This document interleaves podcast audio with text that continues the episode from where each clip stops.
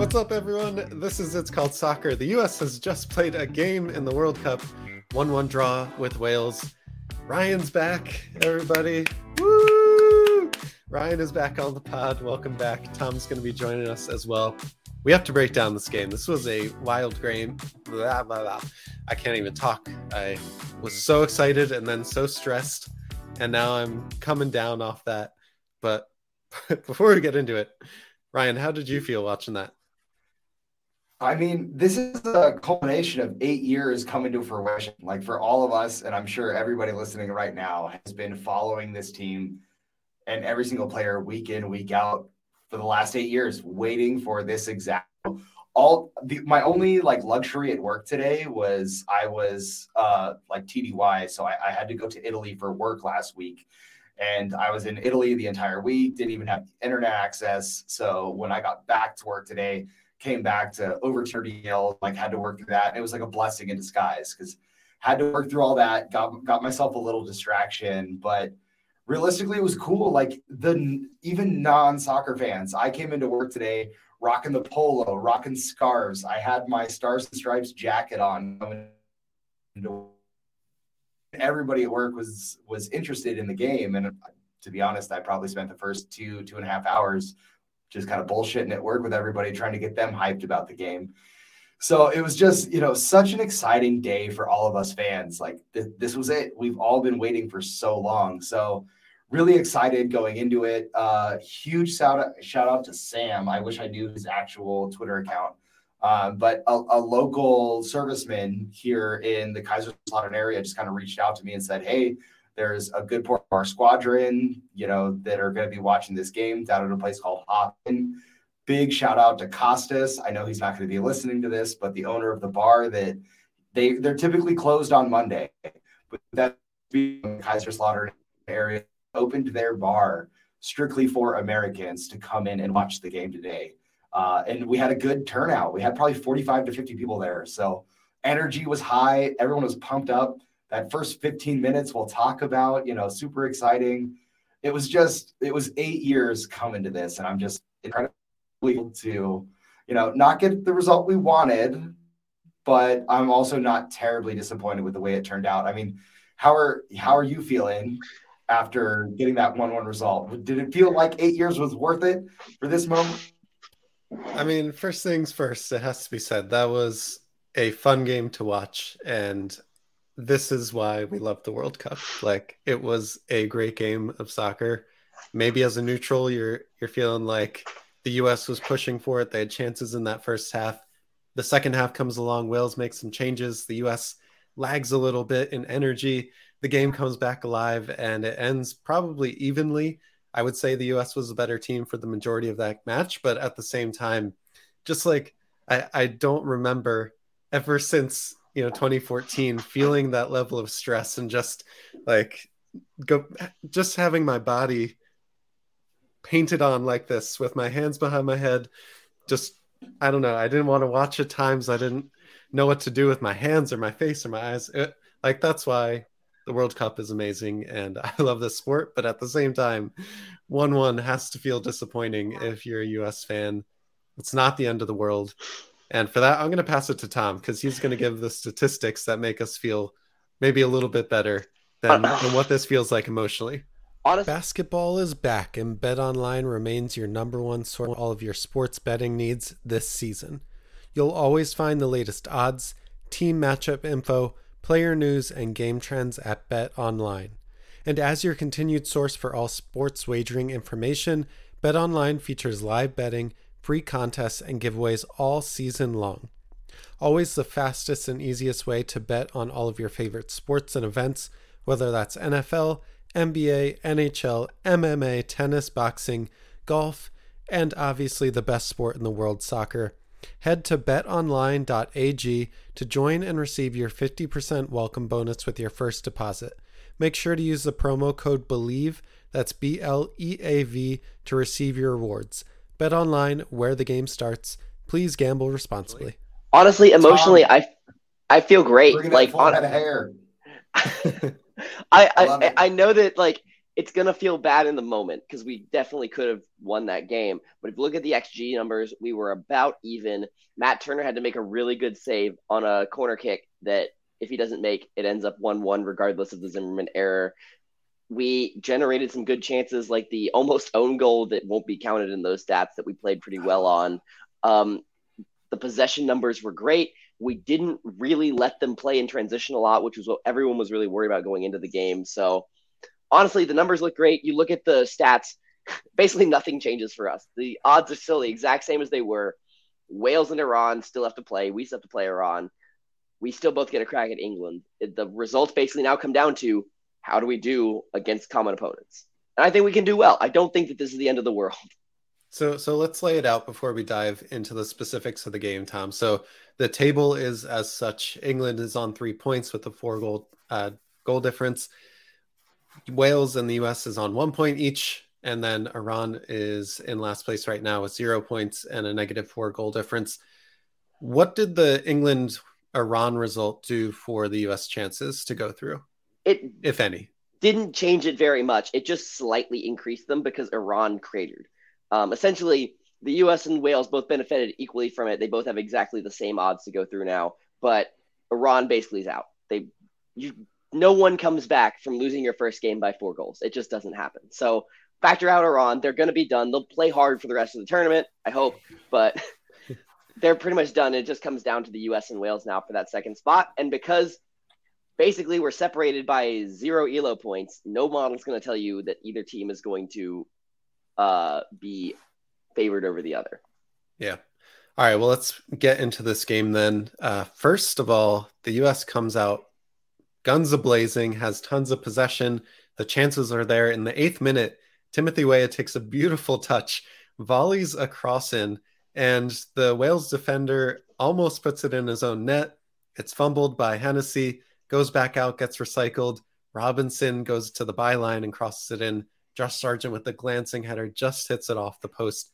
That is kind of the signal that the game has started, that the US is serious. I, have talked to, to, a lot of fans and I've met a lot of fans being in London for the last few years that have really underestimated this US team. And I see comments on even the preview that I just did yesterday, all these comments from Welsh fans, European fans that the US can't score. Welsh, the Wales team is going to destroy us 3 1, 4 1. And the tempo was set in that first 10 minutes that the US was probably going to be the better team for the majority of that game. Where were you guys when when that Weah chance came in, the the ball gets deflected by the keeper and then Josh Sargent yeah, comes and deflects it off the post. I was laying on the ground of the American Outlaws Chattanooga bar with my head in my hands, literally. I was right, so, so upset we missed that chance. That's how Tom felt. Ryan, where were you? You were also in a bar. Were you on laying on the ground? I, I mean, I go full on own position to the ground. Uh, I, I maybe I don't know how you were posting that, Tom. Uh, but you know, I, I definitely was the probably the only person on my feet the entire match. I mean, I, I couldn't sit down. Uh, I always have a bad habit of biting my fingernails, but it's even significantly worse at this point. Uh, I, I probably but I knew coming into the game with Wales going to bunker that an early goal was essential. That would have changed the entire game if that goes if that goes in. And I still think even us getting the first goal played a very significant role into the dominance that we had throughout the first 45 minutes for sure. Uh, so it's everything we wanted. I mean, that, that first 45 minutes tactically with Wales sitting back, we looked very, very comfortable as the team in position. We'll get later on into when we're not the team in possession, if that worries us a little. I don't know that we adjusted quite appropriately. Um, but you know, overall, that first 45 minutes and especially that first 15, it, it felt like 2014 all over again. I felt like you know we were going to get that magic goal in the first you know 10 minutes, get us off to that hot hot start, and be pumped up for the next 45 to 90 for sure. Yeah, around minute 20, it was kind of like we needed to get a goal because we were pushing for it. And you knew if that didn't come, the game was going to get a lot tighter. I thought, interestingly enough, we were doing well with breaking lines from our defenders.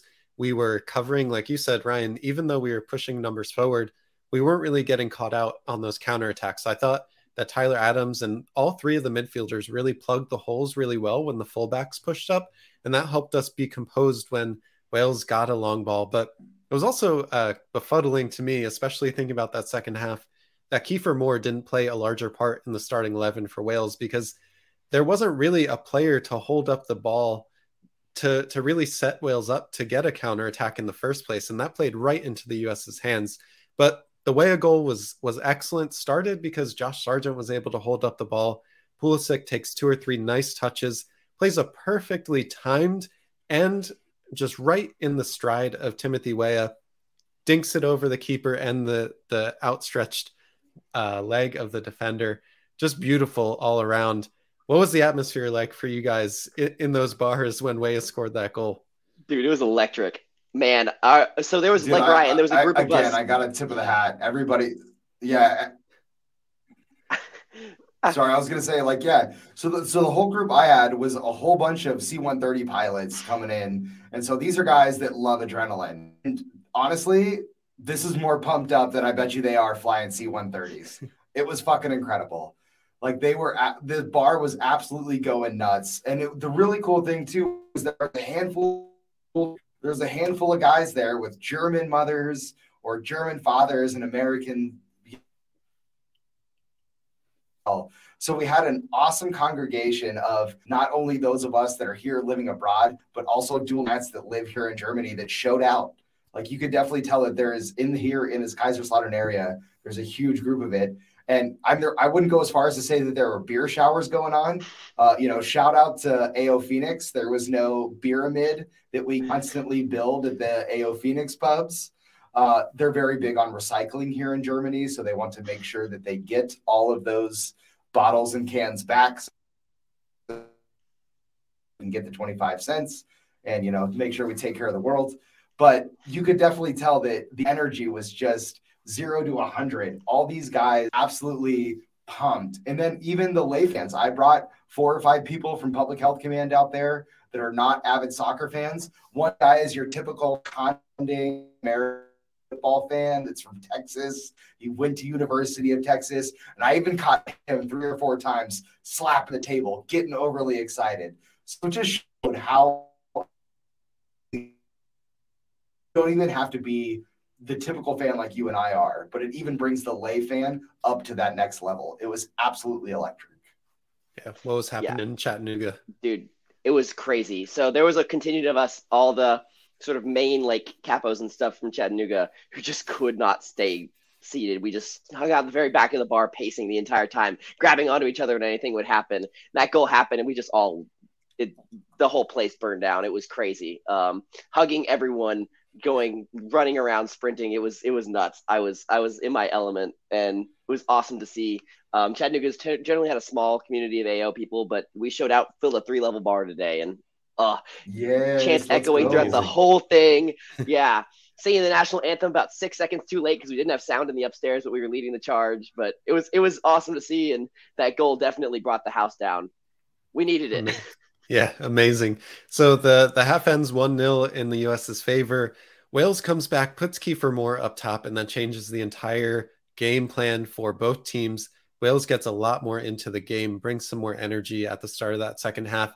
In the 64th minute, Kiefer Moore was open for a header at the six yard box and just puts it right over the net. That, that was kind of like the warning shot for the US that things are about to change. Um, we weathered a little bit of a storm at that moment, but then that foul from Walker Zimmerman on Gareth Bale in the box. Um, Ryan, you were making some comments before we went live about that. I just want you to kind of walk through the the mindset, thinking about the communication from the keeper, the the pressure of it all at the World Cup. Yeah, I, I, I mean, I think that's the first first point. Obviously, you know, tensions are high, energy's high, anxiety's high for all these guys. So totally understandable. Matt Murata, appreciate you, man. Love you. Thank you for being on to watch us. But yeah, you know, tensions are super high. So it's understandable that you're going to have people potentially going that extra mile and potentially making a mistake. But and, and this is not a shot at all at Turner. I just think that what's so essential in that situation, having played keeper keeper previously, is you know that communication. You've got to understand like that's a point where Bale has his back to the goal. Like, don't dive in. Stand him up. Stand him up. Don't dive. And that communication is so essential. And then if he turns, that's when you got to communicate step. That's when you close that space. But unfortunately, you know, Walker got a little ahead of himself, went in aggressively, and it, it cost us. So it's it's unfortunate to see it happen. I'm not putting that specifically on Walker, although he did make the mistake. But you know, as a, you know, other things could be that Turner's got to communicate that a little bit better and we've just got to understand the moment. That's that's an issue that we don't need to dive in in that situation. And that was the biggest mistake. It cost us. So i mean that's kind of the forward, inexperience of yeah, the team I, right? Like we know there's there's youth everywhere. Even walker zimmerman who's kind of an i would say middle-aged statesman at this point for the us team he still doesn't have world cup experience. So i just feel like yes he made an individual error that cost us two points but at the end of the day, like that's probably his first error individually for the US in a US shirt for the yeah. last two years. But I, I think that what I noticed a lot from this game, and I think you can explain the first half difference versus the second half difference, the early yellow cards, the Zimmerman penalty from just a young team extremely amped up on a huge adrenaline rush to play their first World Cup game that clearly like got them through the first half. They were energetic, they were all on one and then the second half came and that rush was gone and they had to settle in and you could tell they looked tired for the entire second half and looked like they were struggling to focus a little bit. It's a huge moment. They're going to be excited. They're all young. It's a learning experience. We're watching a young team grow. And so i i'm personally fine with it although i would have liked to see us play better. I think we're going to continue to grow into this tournament.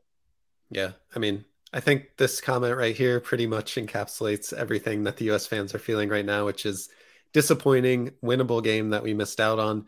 But at the same time, Tom, you said it best: is this was essentially an elimination game, and we live to fight another day. We we play on, and we give ourselves a chance to still get out of this group. I know that getting three points would have essentially, I mean, not guaranteed us, but ninety plus percent, uh, you know, yeah. to get through on the knockouts based on that yeah. England Iran match as well. So yeah, if it does feel disappointing because it was so close, we could taste it. It was in our fingertips and it just got dragged out. But at the same time, we live to fight another day and it is not the end of the world. I think all is riding now on this England match. For me, we need to get either a result or lose by one. That's kind of like minimum viability to get through the group. But what did you guys think of when we put out the starting 11? Uncharacteristically, this looked like the best starting 11 that Greg has ever put out. Uh, but then moving into the substitutes, which we should talk about after this, but just give me the rundown. Starting 11 comes out. What's the feeling? What's the feeling like? So starting 11, I don't think you can really have any complaints at this point. Greg's going to be in a con- this entire time. We've got the MMA midfield. We've got Gio. We've got Aaronson. We've got Weah. We've got Pulisic. We've got Sargent. Like, how are you going to fit? And I mean, I, I even think Haji, you could throw his name in there call me a Euro snob. Fucking go for it. I don't care at this point. It's World Cup time. I don't want Fer- Ferreira in there. But anyway, I digress. Uh, like Greg's gonna honestly always had problem of trying to figure out how to fit all of those pieces in. And honestly, for the first 45 minutes, he got it right. You can't complain about that. I, anybody that was complaining about Gio potentially being on the right wing, the moment Weah hits that trivela off the outside of his foot and puts it into the side netting, he's been our best winger. If you look at goals that are scored throughout World Cup qualifying that are actually from offensive possession and from play, like open play, he scored three of our four most important goals. So Weah's got to be in that position.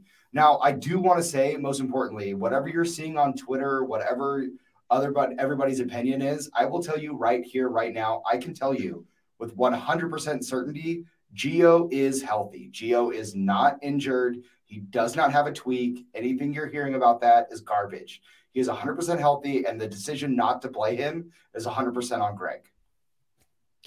And Ryan does have some trusted connections, by the way, before anyone jumps in the comments and says, blah, blah, blah, how do you know? Go check out all of the gifts of players pre uh, World Cup and the World Cup qualifying to know if Ryan has someone on the inside uh, letting him know some information. But uh, what happened to the substitutes? Because Weston McKennie and Serginho Dest are both on yellows. They're also the two players that weren't ready to go 90 minutes. Weston McKennie substitutes out for Brendan Aaronson, which I thought was a good substitute. And Brendan Aaronson did play more as an eight. He came back on defense and defended well at times. And then we have a substitution that came with three players, I think, that changed mm-hmm. at once. It was Haji Wright coming in for Josh Sargent, Kellyn Acosta coming in for Yunus Musah, and who was the the third? It was um it was Yedlin for uh, yes, Yedlin yes. yes. Which I actually really like the substitution block. I am in, probably going to be in the minority and think that all the substitutes played really well, with the exception of Jordan Morris. I think that you know you bring on your most experienced veteran player in order to see out the result in your right wing back, in your right winger or right back, excuse me, in DeAndre Yedlin. You bring on the best CONCACAFer that we have on the roster in a game that was crying out for a CONCACAFer, who ends up making the play of the game. If Acosta doesn't make that foul, Bale scores from half field. I'm convinced of it. And then you bring on um, the you bring on who is it? The Haji Wright, who I thought played very well as a target man, who was probably going to be a better substitute than Ferreira if we were yanking our starting striker anyway. So all three of those are great subs. I thought they all performed pretty well, and tells me that maybe Luca de la Torre is probably not fit. You also have to remember that at that moment it was one one or one nothing. So yeah. we were protecting a lead with 15 minutes left. Kellyn Acosta does make sense, even if Luca De La Torre is healthy. That's kind of a toss up for me still. Brian, what and were you going to say? I was just going to say, from a Haji Wright standpoint, you could see immediately the very first transition we had into the offensive half. It's about confidence that the players have. And you could see that Pulisic trusts Haji. Whether Pulisic played a little too much hero ball and, and you know tried to take a little too much on in the first half, it can be debated. That's fine but you could see when he's going forward and he knows Haji's out there, he has a hundred percent confidence in him. You could see maybe even a little too much on on the first time that they were transitioning in. He maybe even forced it a little bit. But that type of confidence in our players we need to have. If we have Pulisic doubting the players that are around him, that's when he goes even further into hero bar, hero ball. So I, I love the connection of Haji out there. I love the faith that the entire team has in him. And I mean, talk about a guy that can bang in goals. We've seen it. It he's definitely a guy that we can include into this roster, and he plays a very significant role. I think Josh can beat up the back line for a long time. And you know, Haji's no small number nine himself. So it's it's almost the equivalent of you hear a lot of people talking about Gio going against tired legs or Aaronson going against tired legs. Personally, for me, I would throw Haji in there as well. You have a little bit of a beat up back line and you throw in a silky number nine like Haji Wright that everyone is confident around him. I think he's a great sub. I think the the sky's the limit really for him going forward in this World Cup. I hope to see him continue to be the substitute number nine with Josh as the starter. Oh yeah, I I, I love that sub. I thought he played great. It was really exciting to see, and we, he gave us a different look. All of a sudden, those crosses that were pinging to Josh Sargent that weren't coming off, Haji was getting heads to them. They weren't on target. Although he had the one really nice glancing header that I thought was going to find the bat, the far post that ended up going wide. But it's I, I really like him as addition to the roster. I think that he was a better choice than Pefok to include as this sort of change of pace striker. And it's just really what really was fun to watch him play. Yeah. I want to uh, talk about this comment, Scally, instead of Yedlin for sure. It's interesting because before that came out, right? Before that sub happened, I'm thinking to myself, Yedlin needs to be in there for his calm presence, for uh, the ability for him to bring that experience of the World Cup. And then what I saw on the pitch, though, was Yedlin was the one that wasn't as up for the game and up for the moment compared to everyone else. And I didn't think he played terribly, but at the same time, every single player that was their first moment, their first uh, debut in the World Cup played well. It, it wasn't like that moment got away from them. Whereas I feel like when Yedlin got on the pitch, two or three of his first touches were really wild. Uh, but that to me was kind of like, okay, Yedlin does have the World Cup experience, but sometimes that doesn't matter if the player is up for it and up for the moment. I think what what I'm taking away from this match is that we can play with the big boys, we can play our plan A. We still need to think about plan B when we're under pressure. And at the same time, it doesn't matter how young or inexperienced we are. We can take on anyone on our day. and just have those moments like we did in the first half. You could see in the second half that that did kind of kill us. We didn't know how to manage the game, stop and pause some of those moments, and just give us a breather. But what are you guys taking away from this match? So I, I want to point out two things very directly. In the first 45 minutes, every single chance we had that we really created was by us playing direct, was by us playing balls over the top. And in the second half, we didn't do a lot of that. We we're we're getting pressed and we were trying to, you know, play Berhalter ball of playing smoothly and playing through the middle. So I think it's really us to learn from tonight's match of look, when we're getting pressed and getting pressed high, that's when we need our, you know, our speed merchants to get in behind. Everyone wants to talk about what Wales had to offer as speed merchants. You know, Weah, every single time he got in behind was creating chances. So I'd love to see a lot more of that. Uh, and then, secondly, the other thing you know that everyone's talking about is the Yedlin uh, substitute in, and every and a lot of people are pushing for Scally. Uh, other things that I will tell you is Scally in training has been training behind Shaq Moore and behind DeAndre Yedlin at both right, left, and right back. If you've been listening to this long time, you've heard me say this multiple times. Greg does not rate Scally for the why. It's fucking mind boggling. It's absolutely ir- if for Scally, I'm with you. I'm a hundred with you, but get your hopes up because Greg doesn't see it that way. You him. He's been behind him at the time recording. Things could change potentially going forward, but the time we're recording, not training in a your, your Wi-Fi is, is trying really to censor the Joe mind. Scally slander. oh shit! It's, um, it's all good. So now. I, yeah, no, I, I was just saying. So in training so far, he's been behind Moore behind Yedlin on both sides.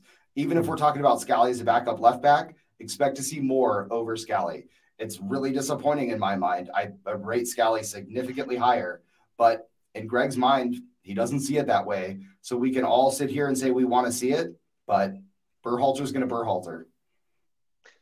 I, I think what I'm taking away from this game is that the U.S. youth has arrived. This was not, if you watch, go back and watch any World Cup game the U.S. has played before. Um, we've played the same sort of bunker ball style that Wales played, a sort of some sort of 4-4-2, try and build out and hit quickly on the counter attack. We didn't see that at all today. We were four for four on attempted back heels um, coming off. We were hitting these paying these perfect crossfield passes. We were lumping these gorgeous through balls into Weah. Weah and Pulisic were hitting these switches that were just fantastic to watch. Adams, McKennie were hitting these beautiful balls up over the top of the Wales back line. We knew that we could just have the ball in possession. That was not an American soccer game that I've ever seen at the World Cup we have arrived. We can play with skill. We can play with fun, enthusiastic styles of soccer. I, it was beautiful. That's that's the type of soccer that the U.S. is. That's the way that we're going to change the way the world views American soccer. To take a phrase from Greg's book, and it was fun to watch. I, I it's really encouraging to see us be able to play that style, and hope we can carry it forward going into the next couple of games. Yeah, I, I mean, totally, I see a lot to- of. I totally agree with you, Tom. Yeah, yeah, real fast. I totally agree with you, Tom. But the one thing that I would like to see going forward, especially as we go to take on England, is it was clear. Yes, we were very skillful, very tactically, we and we can play that way. But it was clear from just you know a first viewing, we were the more athletic team. We had more speed. So as we go on to take England, I think we're kind of in that same boat. So could we take a little page out of Wales' playbook? And say, look, go ahead and suck us in a little bit. That's fine. The faster team. So go ahead and bait that hook a little bit.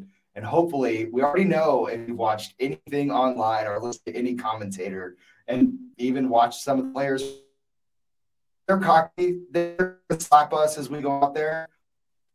In. And I'd love to see a little as we take on England, and then we can go back exactly what you were saying, playing that dominant possession style, style as we take on Iran. Yeah, I mean, the the thing that makes me a little bit worried about the England match, even if we try and stay back a little bit further, uh, defend a bit deeper, stay more compact, when we were put under pressure against Wales, that is really when we started to crumble a little bit. Um, we had Tyler Adams trying to clear the ball with his head at the penalty spot.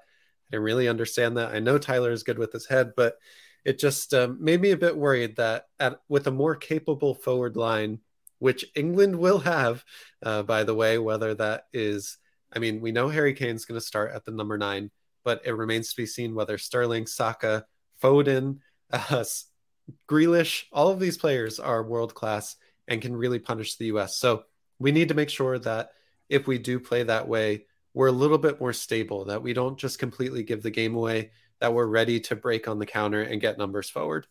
Yeah, I agree. I, I also think that we need to be prepared yeah, like that we were really. Um, I, I think we need to be prepared ahead, for um uh, um the U. England's going to score. I think that that's just a fact of that game. That I think they're a very good team. They have a very talented forward line, like Jake said. I think even if we shore up the back line, we have to expect they're going to find a way around it at least once. But I think goals are there for the taking in that game. And I think that if we do sit back a little bit, we can find, pick our moments and go forward and really, really cause problems for Maguire and Stones, who I don't think are that great as center backs. I don't really rate their midfield that high. So it's going to be a really interesting tactical battle between knowing when to sit back and knowing how to defend well, expecting that it's going to break down at some point, and then going forward and hitting quickly and being ruthless finishing. Yeah. Uh, let's talk. Let's just finish this out from here. Uh, Jordan Morris comes on as the last substitute instead of a Ryan says healthy Gio Reyna. What what was that about? I mean, to me, maybe it says that we're trying to get a little bit more speed and directness onto the pitch and try and play in behind and just steal a goal at the death. But at the same time, Gio Reyna, you have to think gives you a little bit more flexibility, whether that's running in behind. He's not slow, uh, even though he looks like it sometimes with the technique of his dribbling, but he's not slow. He can pass the ball into spaces. What was that having Jordan Morris instead of Gio Reyna as the last sub? Or was that a Greg a Greg goof? Just patented. No, I I, I don't think of us uh, you know, we've already we always know that Greg is going to to push for some of his guys, which which is okay though. I think honestly, if we need a goal late, the one thing that, in my opinion, and feel free to roast me on this, I'm I'm game for it. I don't care at this point. But the one benefit that Ray or that Morris really brings to this team, as you already stated, Jake, is directness. He can really get in behind. But we've seen certain times throughout his appearances with the U.S. men's national team, the dude can definitely win a ball in the air. So if we're going to play for trying to get a last minute goal and try to lump the ball long, Gio's not that guy. Uh, we didn't necessarily play that way. And again, we've all been pushing for them playing more direct. Uh, so would have been to bring Gio in as well. But to try to see it from a Berhalter point of view is Morris does bring a certain level of verticality, which was Greg's two favorite vocabulary word day for sure. But he can also win the ball in air, and and that's something that we could have potentially needed. Uh, I, I would love to see Gio start against England. I want to see Musah against England. A couple of these guys that we saw that had opportunities to even potentially play for England. These are guys that are going to want to show out against this team. I expect big moments next match from Musah, Reyna, and Robinson. All right. And to follow Berhalter, that... Berhalter did say today at the post game presser that in the phase of the game we were at, we went Jordan, who we felt could give us speed and power. Honestly, that's fair. I don't agree with it, but that is Greg Berhalter, and he put in the player that he thought brought them speed and power. But I agree with some of these comments. If I'm Gio Reyna and I'm yes. one of the most talented players on this team, starter or not, I'm going to be a little bit pissed that I don't get my World Cup debut on a game that could have used me. But yeah. Follow us along, subscribe to the channel if you want to cover it, the US soccer team, as we go through the World Cup. We're going to go through last words now. Obviously, we'll have previews for that game against England. It is on Black Friday, this Friday at 2 p.m. Eastern Time. So get ready for that. That is going to be a huge match. Tom is giggling. So I'm going to give you your first last word. What do you got, Tom? Dude, I'm just so excited the World Cup is back. This has been awesome. My my semester has not been easy. Um, and I just needed the stress stress relief of this, and I didn't really get much of a relief from the stress, but just the fun of having the World Cup back and having getting to go and spend time with American Outlaws and watching these games has been awesome. Let's enjoy the ride. I'm I'm thrilled we got a point. I was so scared we were going to lose that game. We would have been out of the World Cup if we had lost it. We got the bare minimum job done. We survived game one. So let's take go. our shot at the big guys next game. I we are playing with house money at this point. Got nothing to lose. What do you got, Ryan? Yeah, true Berhalter fashion. We're still in it by the you know skin of our teeth. So hey, we're in it. You know that's all. That's all you can ask for. Uh, really looking forward to that USA England match. I will be headed to London to watch that match going into the Lions Den, ready to go talk some shit, hopefully with a great result. Uh, if anybody else has been following the Twitter account, you saw how poorly that went for me when I went to the Tottenham Fulham match and I got kidney shotted while I was there. But I do have the luxury of going and watching that with a specific U.S. men's national team that may or may not live in South London. So I will do everything I can to bring you guys kind of the inside scoop of people that uh, I think we all would like to see with men's but unfortunately suffering from a bit of an injury right now. So just looking forward to it. Can't wait till we get to play. Had to wait eight years to get to this point, but the next four days definitely going to feel like uh, you know another eight years. yeah. And as Jamie Vardy said, he might say it to you, Ryan, chat shit, get banged. So please be safe in London when you watch this game. But guys, uh, my last word, please subscribe to the channel. You guys have done amazing so far on the tactical preview. We got like over 200 subs from that one video alone. So if you are watching this right now and you are not subscribed to the channel, make sure to do so below. There will be podcasts, previews, and reactions to every single match of this US tournament in the World Cup. Um, we are also trying to raise $5,000 for the Open Goal Project. So scan that QR code at the top if you are interested. It has all the stories, information that you need to know about that. And I will have a tactical uh, breakdown of this game out tonight. Make sure to follow along the pod, the channel. Follow these two on Twitter. They can't miss. Ryan's got all the Gio Reyna inside information. So make sure to do that. And we will see you next time on It's Called Soccer. Thanks for following along live with us. And we'll see you in a few days. Peace. Thanks, boys. Servus.